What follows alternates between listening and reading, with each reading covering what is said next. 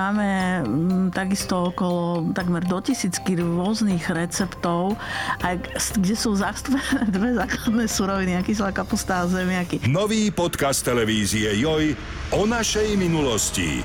Joj History vo všetkých podcastových aplikáciách.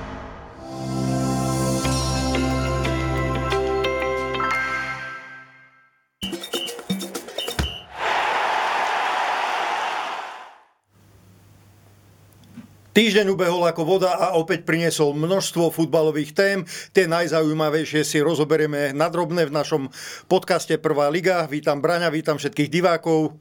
Pekný pondelok prajem. Veľa vecí sa udialo na európskych trávnikoch, aj keď teda na tých našich ešte zatiaľ na slovenských relatívny kľud. Slováci v kľude rozhodne nie sú a teda robia výraznú stopu v rámci svojich mužstiev, svojich súťaží. Počas víkendu sa asi zhodneme, že nás najviac potešil Robo Boženík, ktorý od novembra čakal na ďalší gól v drese eh, Boavišty Porto. Podarilo sa mu to. No a nielen pre Roba, ale pre celý klub je dobré, že po dlhom 11 zápasovom čakaní na víťazstvo sa to portskému klubu podarilo a teda verme, že Robo je najlepším strelcom mužstva so 7 gólmi, že bude takto pokračovať a smerom k Euru, o ktorom tu často hovoríme, že tie góly budú pribúdať. Je to zaujímavé naozaj sledovať tú Boavistu jeho, lebo oni odštartovali portugalskú ligu fantastickým spôsobom, aj robovým pričinením, kde dával góly. A myslím, že po 5 kolách mali 4 víťazstvo, jednu remízu a boli v podstate na špici. No a od 18. septembra v lige až do tohto víkendu nevyhrali. Myslím, že Robo tam dal nejaké góly medzi tým v pohári, Portugalskom, z ktorého ale potom tiež vypadli. Čiže teraz dal ďalší ligový, ako si povedal, 7. V podstate podľa tých papírových predpokladov hrali na ihrisku týmu, ktorý bol ešte pod nimi a mm, bolo to už naozaj ten zápas, kedy sa museli a mali chytiť a dokázali to, pretože viedli 3-0 a Robo peknou hlavičkou do protipohybu brankára dával na 4-0 a nakoniec ten zápas zvládli v pomere 4-1. v podstate napriek tomu, že takú dlhú šnúru bez víťazstva potiahli, kde zaknihovali 7 prehier a 4 remízy, tak po tomto víťazstve sú v podstate v strede tabulky. Takže áno, Robo Boženík je to útočník a útočník má dávať góly a čím ich bude viac, tým to bude pre jeho klub a pre našu reprezentáciu smerom k európskemu šampionátu lepšie. Pozeral som si, ako stojí e, v tabulke produktivity alebo v tabulke strelcov tej portugalskej ligy. So 7 gólmi mu patrí 7 priečka a ešte má k tomu dve gólové asistencie. Čiže z tohto pohľadu je to relatívne dobrá vizitka a teda veríme, že po tomto víťazstve, že sa aj Boavista chytí a že aj Robo pridá ešte nejaké tie góly. Čiže to bola taká tá pekná stopa Slovenska v Európe. No a samozrejme, že sú, je tam, bolo tam viacero Slovákov, ktorí sme sa... Ja by som sa ešte možno vrátil k Robovi a teda k Boavište, že uh, bolo to víťazstvo na ihrisku predposlednej Vizeli a sme hovorili o tom, že dal 7 gohlov a tiež som si pozrel tú tabulku, je zaujímavé, že až za ním je treba Di Maria. A teraz práve menší z tých portských e, klubov bude hrať zápas s Benficou, čiže proti, proti Di Mariovi. A keď si spomínaš, určite si spomínaš, ak sme sa z toho veľmi tešili obaja, že e, na začiatku tej e, jesennej časti dal Robogol práve aj Benfica Lisabon. Myslím, že dva. A myslím, že ten druhý dal v nejakej 95. minúte po úniku. A oni vtedy vlastne tú Benfiku zdolali, čo bol teda obrovská radosť samozrejme a aj veľké prekvapenie. Tak teraz príde čas odvety, uvidíme, ako obstoja tam, lebo tam to budú mať asi oveľa ťažšie na trávniku Benfiky. Určite áno, a to, že sú ozaj v strede tabulky, to je malý zázrak pri tej sérii, ktorú, ktorú ťahajú. No a malý zázrak je aj to, že ako sa našim futbalistom, ale toto skôr v úvodzovkách zázrak, lebo mňa to veľmi mrzí, ako sa Slovákom nedarí v Taliansku. Či to je Stano Lobotka, ktorý v Lani oslavoval Scudetto a teda e, celý Neapol nám robil radosť, keďže fandíme Stanovi Lobotkovi, tak sme to dopriali aj tomu Neapolu. No a ďalší naši borci e, v sérii ja, tak tí, tí to majú rozdané v boji o záchranu. A teda sledovali sme v Hellas Verona zo Salernitánov, kde paradoxne boli zaangažovaní traja Slováci. No, a, a práve teda Zahela z Verona, Ondro Duda hral dobre. E, pripravil gól na 1-0, ale potom bol vylúčený a v tejto sezóne sa mu to žiaľ nestalo prvýkrát. No tam to bolo tak, že najprv ešte myslím, že hral Neapol so Salernitánov, čiže Lobotka proti Demberovi a v podstate bolo zaujímavé sledovať, že tá Salernitána ešte na konci prvého polčasu viedla v Neapole. Uh, máš pravdu, Empoli hral s Helasom Verona, ďakujem. Čiže sa Salernitana viedla u trápiaceho sa Neapola a zdalo sa, že by to zase mohlo byť pre Neapol veľký problém a zase ďalší výsledok, ktorý by už teda fanúšikov dosť, opäť dosť nahneval.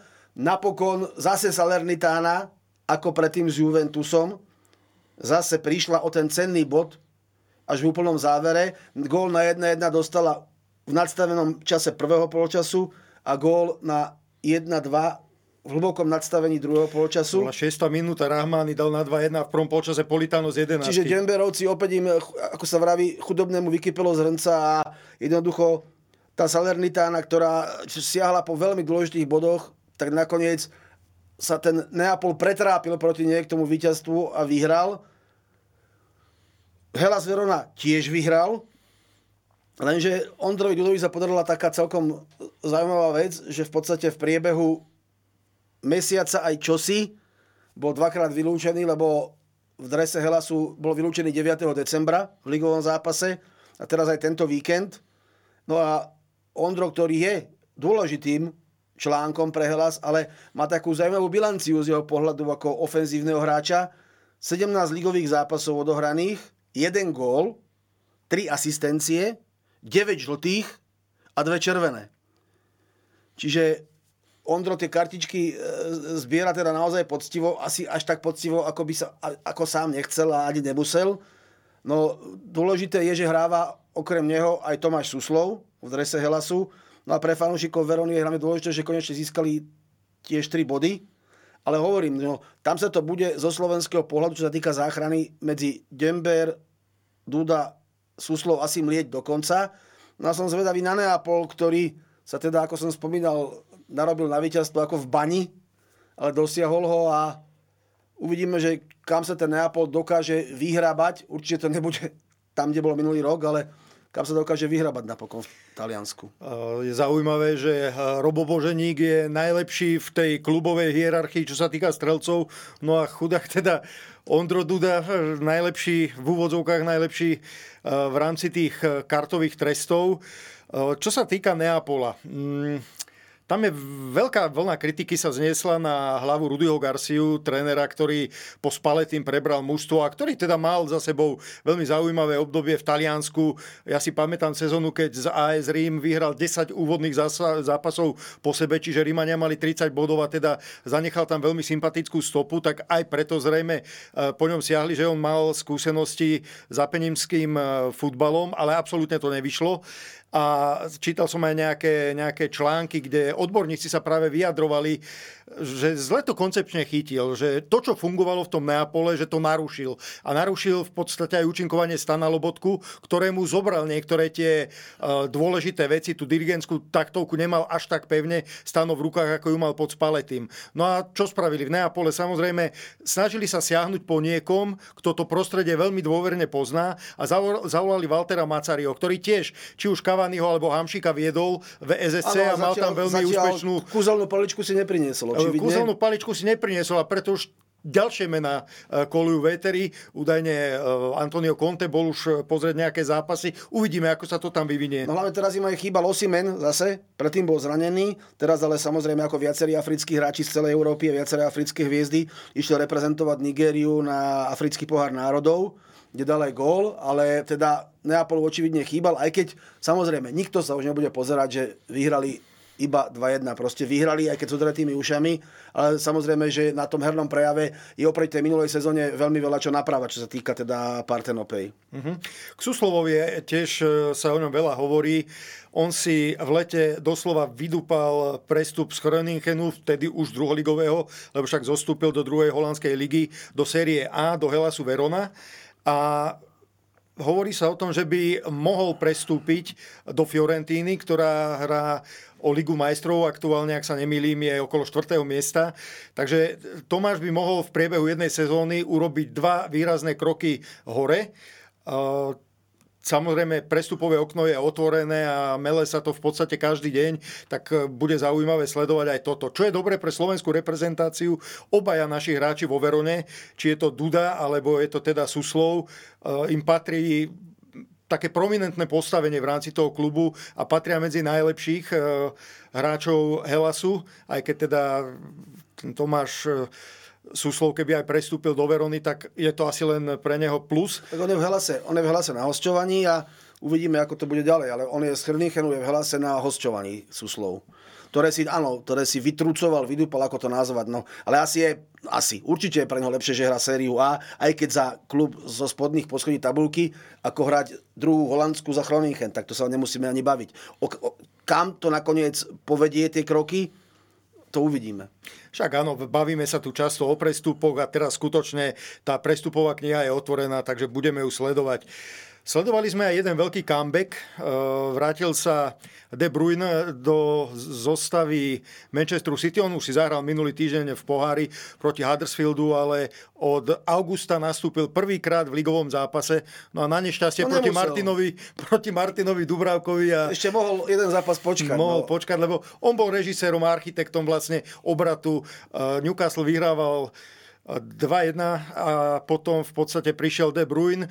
O 5 minút potom, ako nastúpil na ihrisko, tak vyrovnal parádnou strelou, placírkou, no a v nadstavenom čase eh, adresoval asistenciu eh, mladému Oskarovi Bobovi, ktorý tiež bol na ihrisku len zhruba 10 minút a ten teda neuveriteľnou krátkou kľúčkou oklamal Martina a teda rozhodol o výhre Manchesteru City no, 3-2. Hovorím, že je to sila. Že je to sila, hovoríme to stále do kolečka. Už sa aj, ale v ostrovných médiách hovorí, že ten Dúbravka chytá dobre.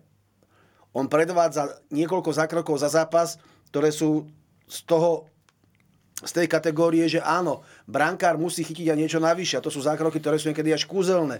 Berme si zápas s Liverpoolom. Chytíš 5-6 golov, Salahovi 11 a tak dostaneš 4 kusy.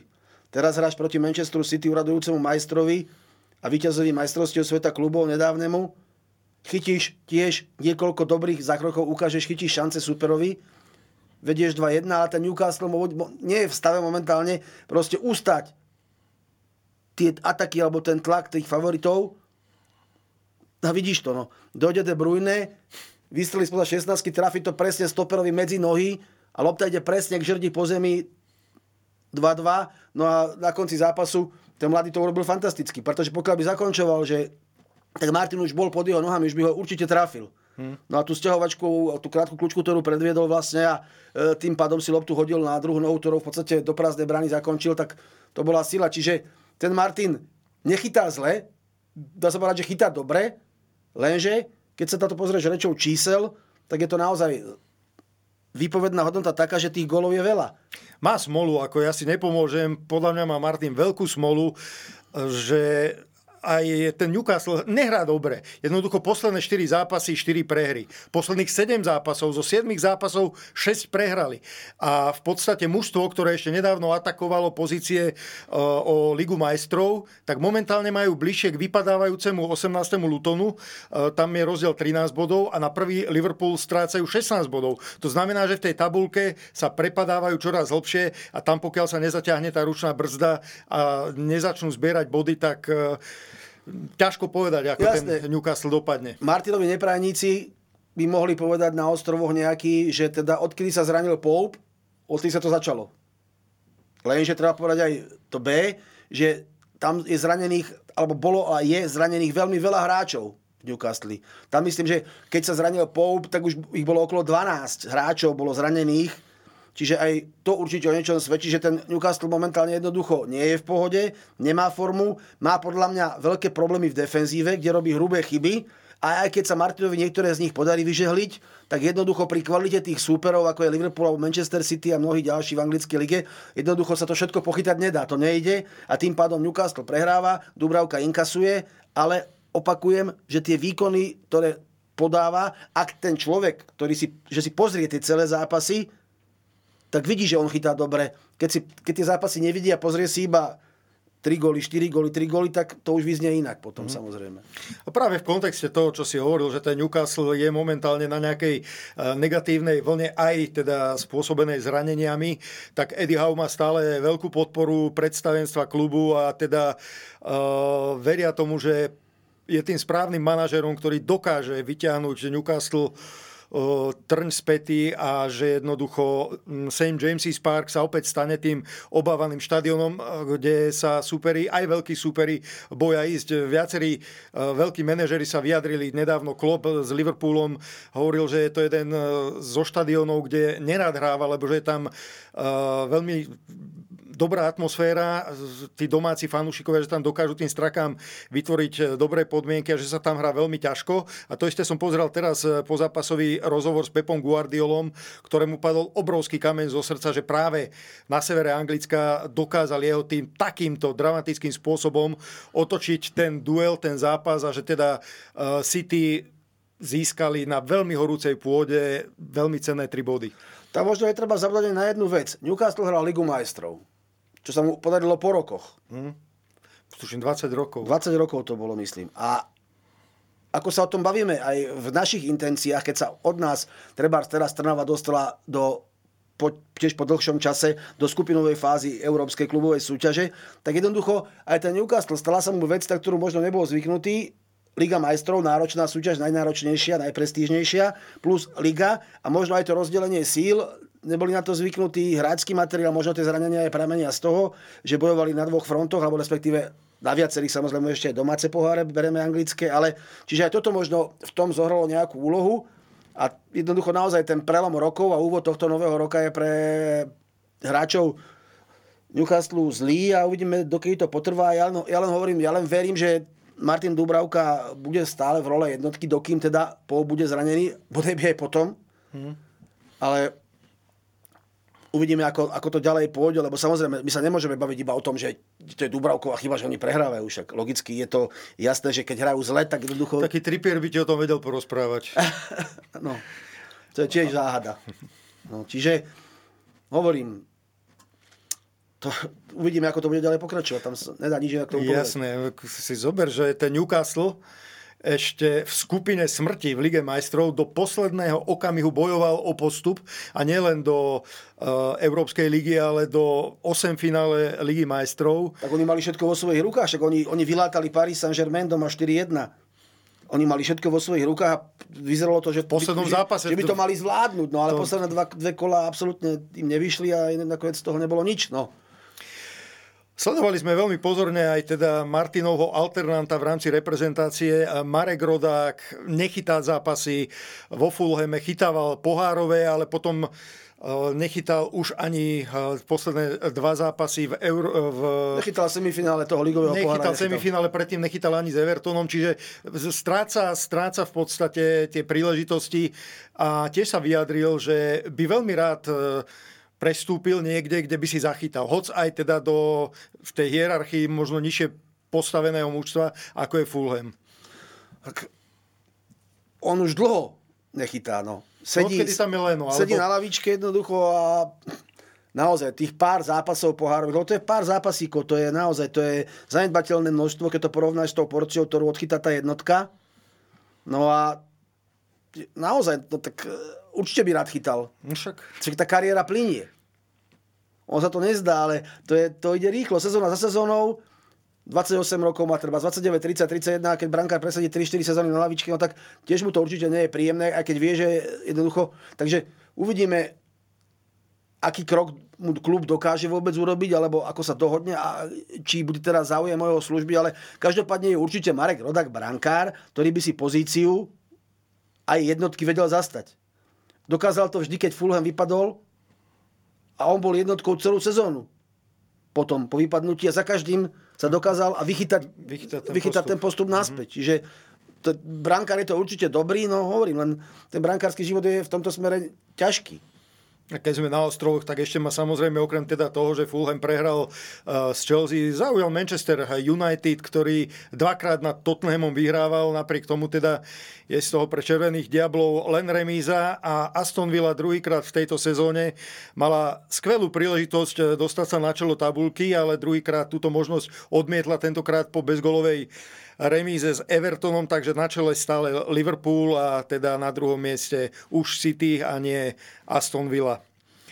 Takže toľko asi k tomu anglickému futbalu.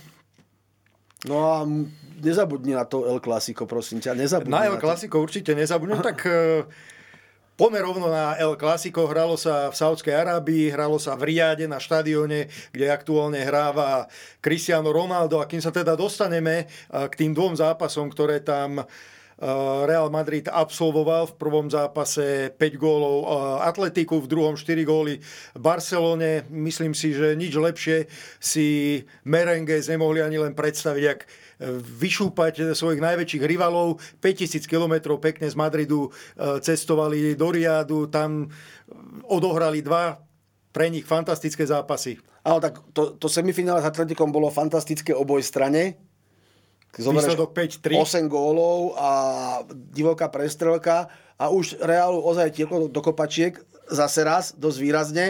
No ale ako to už Reál veľmi dobre vie a dokázal to veľakrát aj v minulosti, tak v závere zápasu dokázal proti Atletiku vyrovnať.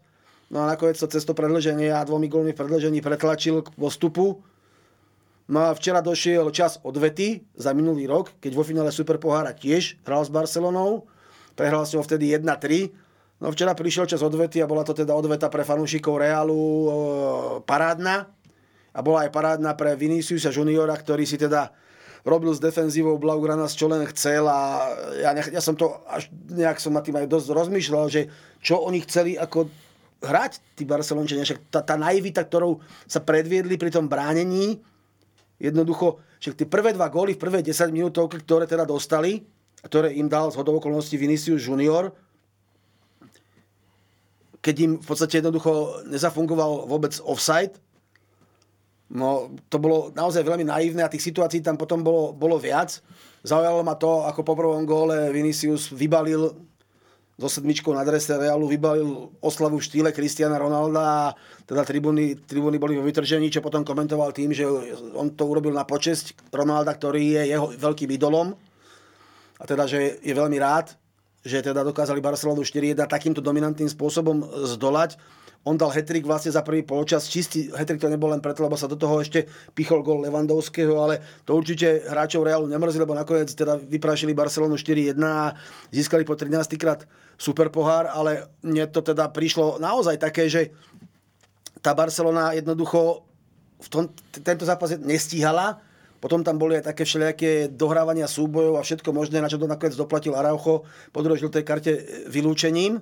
No a keď sa pozrieme na posledné tri súťažné zápasy, lebo bol tam ešte jeden prípravný, ktorý Barcelona vyhrala, ale na posledné tri súťažné zápasy medzi Blaugranas a Merengues, tak tá bilancia sú tri víťazstva Realu a skore Realu 10-2 v prospech Bieleho baletu. Čiže naozaj e, povedal Šavi po zápase, že to bol jeden z najhorších výkonov v sezóne, že si naozaj potrebujú veľa seba kritiky do svojich radov dostať a že potrebujú pracovať tak, aby sa výrazne zlepšili a chcú túto sezónu ešte nejakým spôsobom zachrániť. Mm-hmm. Možno aj práve kvôli tomu, že Cristiano Ronaldo hrá v Riade, tak na tribúnach prevládali dresy Realu Madrid. O to viac ma mrzelo, keď e, dostal loptu Tony Kroos a ho vybučali. Vieme o tom, že uh, Tony Kroos sa viackrát kriticky vyjadril na adresu Saudsko-Arabskej ligy a pomerom v tej krajine, krajine takže e, asi vieme, odkiaľ vietor fúka. Napriek tomu si myslím, že keď už som raz fanúšik Realu Madrid, alebo aspoň sa pasujem za neho, že si oblečiem ten biely dres a prídem podporovať to mužstvo na štadión, tak jednu z najväčších hviezd a najväčšiu no, stálicu jednu, jednu z legend vy, vypískať uh, mi neprišlo úplne, úplne v poriadku. Ale mu to teda, Tony mu Žiri netrhalo aj vzhľadom na priebeh zápasu aj na výsledok a keď teda striedal ďalšiu legendu Luku Modriča, tak e, myslím, že z jeho tvár sa dala vyčítať absolútna spokojnosť, takže nenechal sa Nemec, skúsený Nemec týmto rozladiť.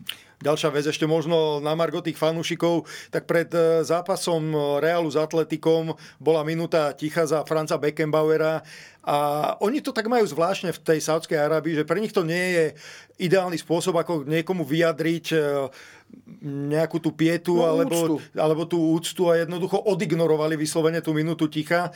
A to bolo pre mňa také prekvapenie. Ale potom to vysvetloval nejaký novinár, že nebolo to z neúcty, ale bolo to, z, bolo to skôr preto, že pre nich to nie je primeraný spôsob, ako si niekoho úciť. Tak vidíš, iný kraj, iný mrav. No a Franz Beckenbauer, táto legenda naozaj nemeckého futbalu a hlavne Bayernu Mníchov, ktorá zomrela vlastne minulú nedelu ešte, tak vlastne Bavori odohrali v Bundeslige prvý zápas po smrti Franca Beckenbauera a to si videl, že spôsob toho uctenia si tohto neskutočného futbalistu a aj trénera e, naozaj e, bol adekvátny a aj samotní hráči Bayernu v zápase s Hoffenheimom teda si považovali za povinnosť uctiť si ho víťazstvom, čo aj spravili, dva góly dal Musial a došlo opäť aj na Harryho Kanea, ktorý to v poslednom čase niekedy tak stíha na poslednú chvíľu v 90. minúte pečetil na 3-0. Vo svojom 16. zápase za Bayern dal 22. gól a vyrovnal rekord Roberta Lewandowského ž- v počte golov za pol sezónu v Bundeslige. Čiže 22 golov za pol sezónu, ak by išiel takýmto tempom, tak by to bolo číslo 44, čo teda bola naozaj, naozaj sila, ale hovorím, zatiaľ ten golostroj Harryho Kanea v Bayerne funguje. Naopak, keď sme spomenuli toho Roberta Lewandowského, vidíš, ako keď to tej Barcelone samotné nejde, keď samotný ten Lewandowski nedostáva také tie lopty, na aké bol treba zvyknutý v Bayerne, minulú sezónu to fungovalo, teraz sa to nejako zaseklo a videl si, že aj ten gól Lewandowského v tom El Clásiku bol netypický v podstate, lebo on ako hroťák nebol v priestore, kam sa centrovalo, ale operoval až za 16, kde si počkal na odrazenú loptu a dal krásny gól, aj keď teraz je podrobený v Barcelone kritike, že už je starý a tak ďalej a tak ďalej a tak ďalej a neviem čo možné. Ale je to proste o tom, že títo, tí, takéto typy kanonierov, ktorí tie góly dávať vedia úžasne po celú kariéru, ako náhle majú ten správny servis, ako momentálne má Harry Kane, prevzal si ho v Bayerne ten servis, ktorý mal predtým Lewandowski, tak jednoducho tie góly tí hráči dávajú. To sú, to sú naozaj stroje na góly a hovorím, som zvedavý, na akej cifre sa zastaví teda Harry Kane na konci sezóny. Kto v minulosti viackrát ukázal, že je strojom na góly, je Karim Benzema. A ten neprežíva úplne najšťastnejšie obdobie v Saudskej Arabii. Vynechal nejaké tréningy, tréner ho nepozval na sústredenie do Dubaja, no a hovorí sa o jeho návrate do Európy, padajú už konkrétne kluby, Manchester United, ktorý by potreboval takéhoto strelca ako Sol. Najlepším strelcom Červených diablov je defenzívny záložník. McTominay dal 5 gólov, Rashford len 4, to znamená, že útočník týchto parametrov by určite na Old Trafford zapasoval, mohol by teoreticky, no. ale hovorí sa aj o Reále, hovorí sa aj o Lyone, to znamená o mužstva, kde Karim v minulosti hrával. A znova téma, ktorú sme tu viackrát e, spomínali, že nie je všetko zlato, čo sa bliští. Týka sa to konkrétne tej Saudsko-Arabskej ligy, že sú tam neskutočné peniaze, aké si ani nedokážeme predstaviť, ale chýba mi tam niečo. Chýba mi tam ten športový nejaký aspekt, alebo niečo, niečo mi tam chýba skrátka. Tak vidíš, niektorí majú aj smolu, Neymar, Hmm. Ale ten sa síce nezranil počas klubového pôsobenia, ale išiel tam a v podstate má také vážne zranenie, že kto vie, ako to s jeho kariérou bude. Benzema má teraz takéto vnútroklubové problémy. No zatiaľ jediný, kto tam akože teda naozaj od začiatku do konca je v poriadečku, je Cristiano Ronaldo, ktorý tam išiel z tých hviezd ako prvý, ale na druhej strane nevyzerá to na titul. Ani pre neho, ani pre Al Nasr. Napriek tomu dal v Lani za kalendárny rok 2023 najviac gólov spomedzi všetkých 54. futbalistov, čo je wow. No áno, 54 rokov dá Z toho- chlap pred 40 A z toho 10 reprezentačných treba povedať, že uh, so súpermi akože na kontinentálnej úrovni. A samozrejme možno v tej Saudskej Arabii sa mu trošku ľahšie strieľajú góly ako v Reále Madrid, ale veď vieme z minulosti, no ale koľko, dáva, gólov, koľko gólov tam dával ten Cristiano, takže je to nes- neskutočné, skutočné, že čo on dokázal urobiť a ako dokáže ešte, ešte tú svoju kariéru predlžovať a byť stále neskutočne zaujímavým hráčom. Uh, boli sme s ním konfrontovaní ako slovenská reprezentácia, videli sme ho na vlastné oči, uh, hral vynikajúce zápasy proti našim, no a teraz už smerom k Euru sa práve teším na De Bruyneho, ktorý v prvom zápase nastúpi proti Slovákom a predpokladám teda, že si udrží ten zdravotný stav na takej úrovni, aby mohol hrať na Eure a aby teda bol členom základnej zostavy Belgicka. No, a No tak pre Belgicko to bude veľká posila, alebo teda veľká vzpruha, že sa on práve vystrábila, že sa vráti. No samozrejme, že pre našu reprezentáciu to bude o to ťažší super tým pádom, lebo čo si budeme hovoriť, De Bruyne je jednoducho extra klasa, áno, takže tam je o čom. Uh-huh.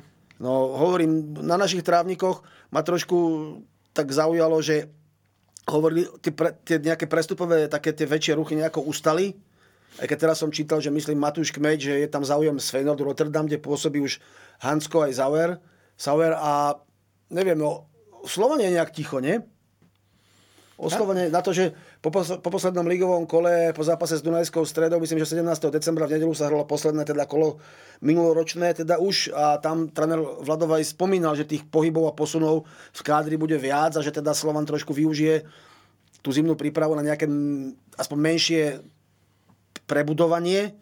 No zatiaľ jediný, kto je istý, je odchod Abubakariho Malika, Hovorí sa o Aleksandrovi Čavričovi, že teda je tam záujem a že je to aj taký záujem, že už by to finančne bolo zaujímavé aj pre samotného futbalistu, aj pre klub. Teraz som počul, že by to mohlo byť, že by to mohla byť Ázia, buď Čína alebo Japonsko. Tak som veľmi zvedavý, ale teda e, niečo sa hovorí, že Lovat by mohol odísť, ale zatiaľ teda jediná zmena, ktorá nastala je ten Malik.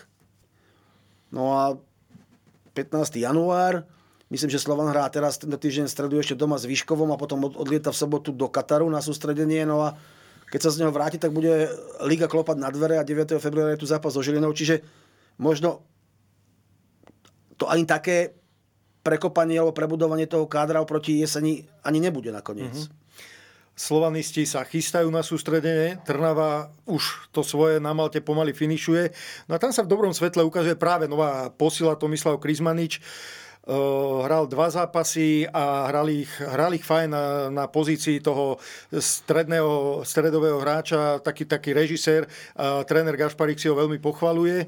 No a do Trnavy pribudol aj Poznar, ktorý prostredie v Trnave pozná, keďže tam v minulosti pôsobil, no a mal by byť alternatívou za Michala Ďuriša. Obaja nesmierne skúsení, triciatníci a Michal hral veľmi dobre tú jesennú časť, no a od Poznára sa očakáva, že nadviaže na, na neho, lebo Trnave chýbal takýto hráč. Preto angažovali Ďuriša, preto teraz po Ďurišovom návrate na Cyprus oslovili Poznára. Takže v Trnave už máme nejaké prvé lastovičky, čo sa týka posil, no a sledujeme samozrejme celú ligu a budeme zvedaví, ako sa to premieša.